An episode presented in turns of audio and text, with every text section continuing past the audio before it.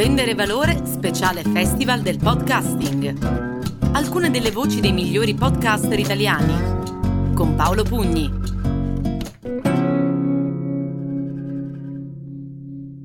Allora, Festival del Podcasting, nuova intervista, una delle persone che sarà con me nel panel che comincerà tra poco, Paolo Fabrizio, due podcast, uno in inglese anche. Corretto. Raccontaci di che cosa parlano i tuoi podcast. Lo conosco, sanno tutti, ma è la domanda che si fa sempre.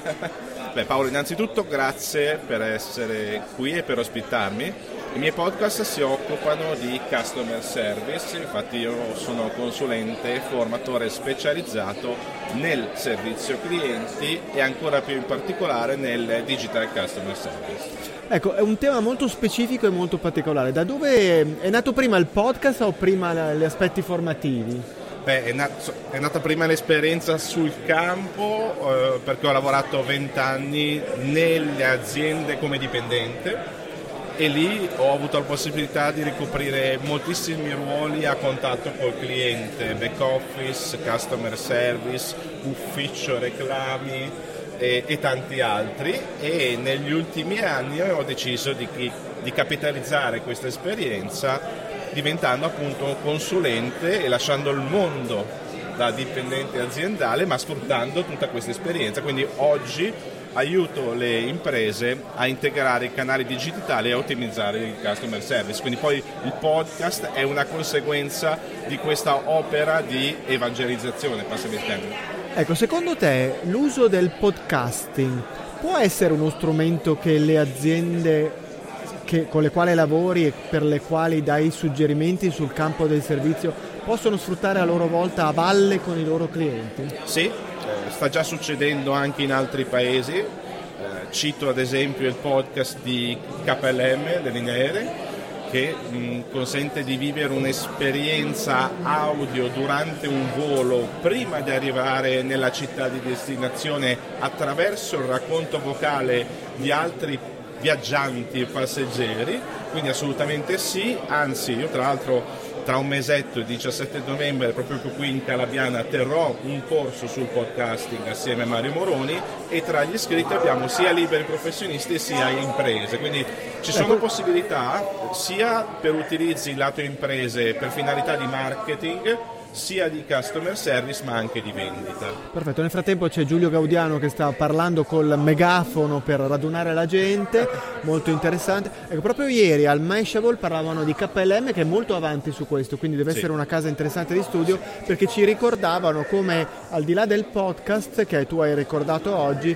eh, facciano una cosa analoga anche con le fotografie, cioè pubblica le foto della tua vacanza e noi le facciamo girare sullo schermo davanti al sedile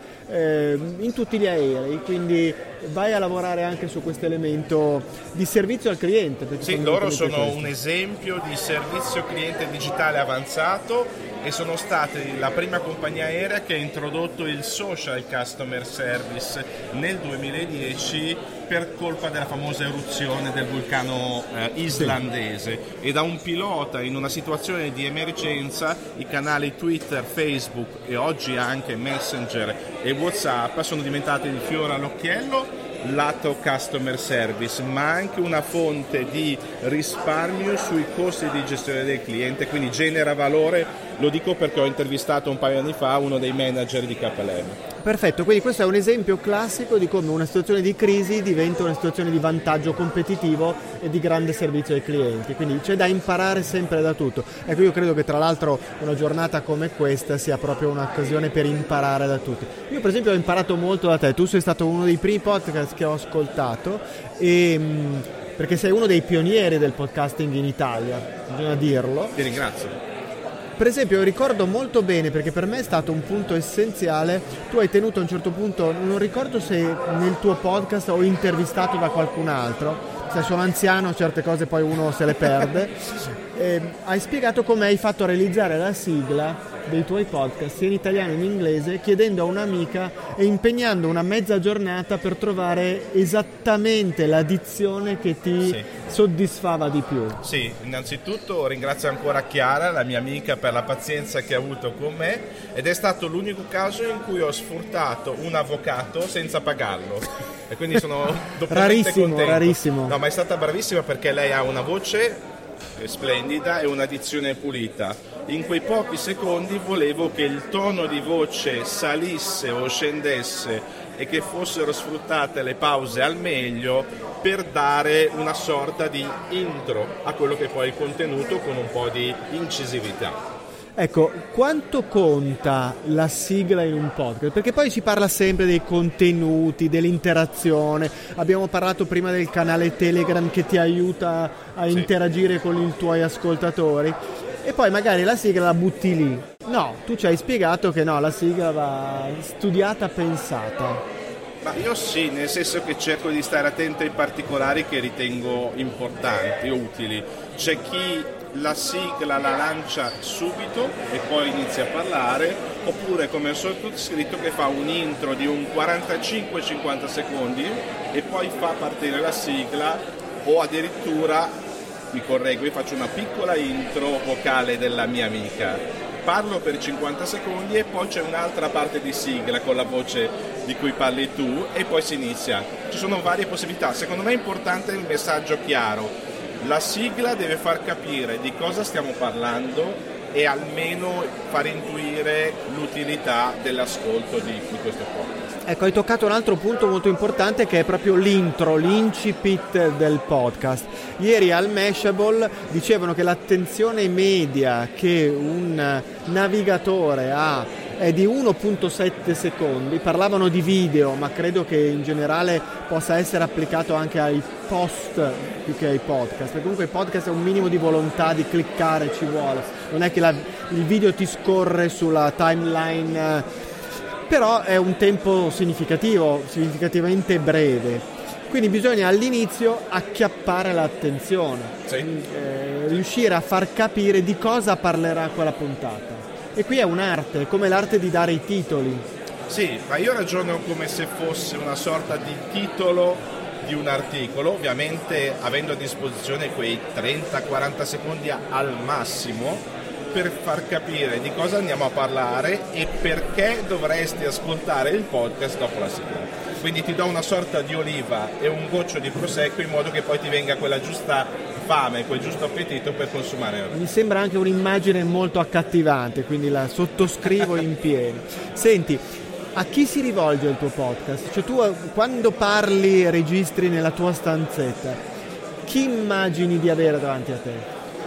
Ah, innanzitutto ehm, manager del mondo del servizio clienti, che siano responsabili di un team di una o due persone o di un call center di 50 o 100 persone o anche persone che sono imprenditori che magari non hanno ancora una struttura, non hanno possibilità di avere uno staff dedicato al customer service, ma che si rendono conto che la relazione con il cliente, l'esperienza del cliente e in particolare le conversazioni digitali oltre che di persona oggi giocano un ruolo fondamentale ai fini del business, quindi non solo la soddisfazione, ma la disponibilità ad acquistare, a riacquistare, a rimanere clienti e a attrarre nuovi clienti. Perfetto.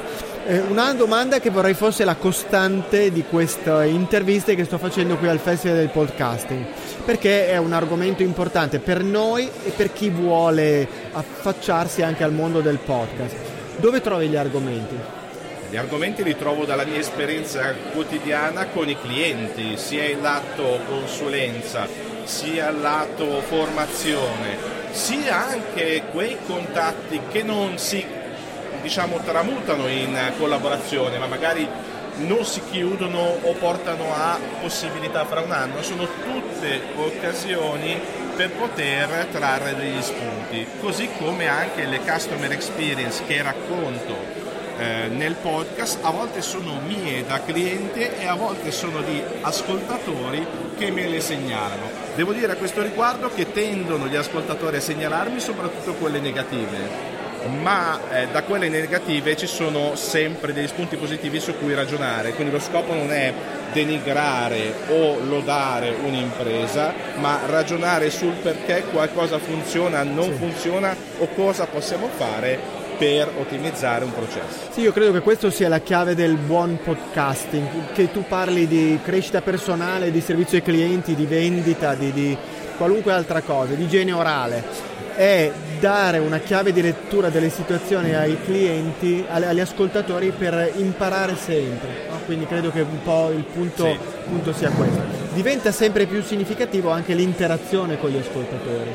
Allora, molti utilizzano Telegram, io stesso utilizzo Telegram come comunità, come canale. Anch'io funziona, io ho il mio punto di vista, ma vorrei sentire anche chi ha molta più esperienza di me. Ah, dipende dal, dall'obiettivo che hai. Io Telegram lo uso relativamente da poco tempo come canale, non come chat. Lo considero dal mio punto di vista ancora una fase embrionale, quindi non ho ancora grandi volumi, però un buon tasso di engagement e delle buone interazioni che poi sfociano anche in privato. Ehm, dipende quali obiettivi hai. Io credo che Telegram, in particolar modo il canale, sia un ottimo strumento A per diffondere i tuoi podcast, ma B anche per raggiungere dei potenziali clienti e C da utilizzare in azienda come strumento di comunicazione interna. Io punto sempre molto sulla comunicazione interna perché è uno dei talloni d'Achille in azienda che poi fanno sì che poi ciò che è il contatto del cliente con l'azienda a volte magari ha dei momenti di, di crisi o di scarsa soddisfazione. Vedo, perché l'ho lavorato tanti anni in azienda e rivedo oggi da consulente che invece appunto l'importanza della qualità della comunicazione interna tra reparti è essenziale oggi più che mai in un mondo in cui i canali digitali hanno alzato l'asticella delle aspettative del cliente. Allora, ne parlava proprio nell'ultima puntata Alessio Beltrami, poi dopo ce l'abbiamo sul palco con noi, gliela eh, facciamo so, questa domanda. L'ho fre- fregato subito, subito, su questo. L'ultima domanda, poi ci ributtiamo nella caos mischia. qui intorno del festival. Volentieri. Qual è il podcast che manca? Da ascoltatore più che da podcaster. Se tu dovessi dire nel panorama dei podcast in Italia, perché lasciamo perdere quelli in inglese che sono milioni, sì cosa ti manca? Parli di contenuti o di approccio stilistico? Beh, interessante. Proviamo Perché a ragionare su... come contenuti ci sono cose interessanti, ok? Uh, non credo ci siano mancanze, dipende dagli interessi tuoi, i miei che sono soggettivi.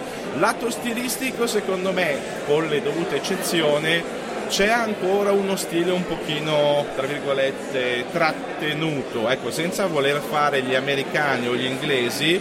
Um, possiamo, tra virgolette, scioglierci il nodo della cravatta e quindi utilizzare un linguaggio, sì, sempre ovviamente educato, ma colloquiale e un po' più incisivo magari di quello che utilizziamo quando scriviamo articoli. Perfetto, grazie mille, un saluto ancora a te Paolo grazie e te, buttiamoci Paolo. nel festival del podcast. Volentieri, grazie. Vendere valore, speciale festival del podcasting alcune delle voci dei migliori podcaster italiani, con Paolo Pugni.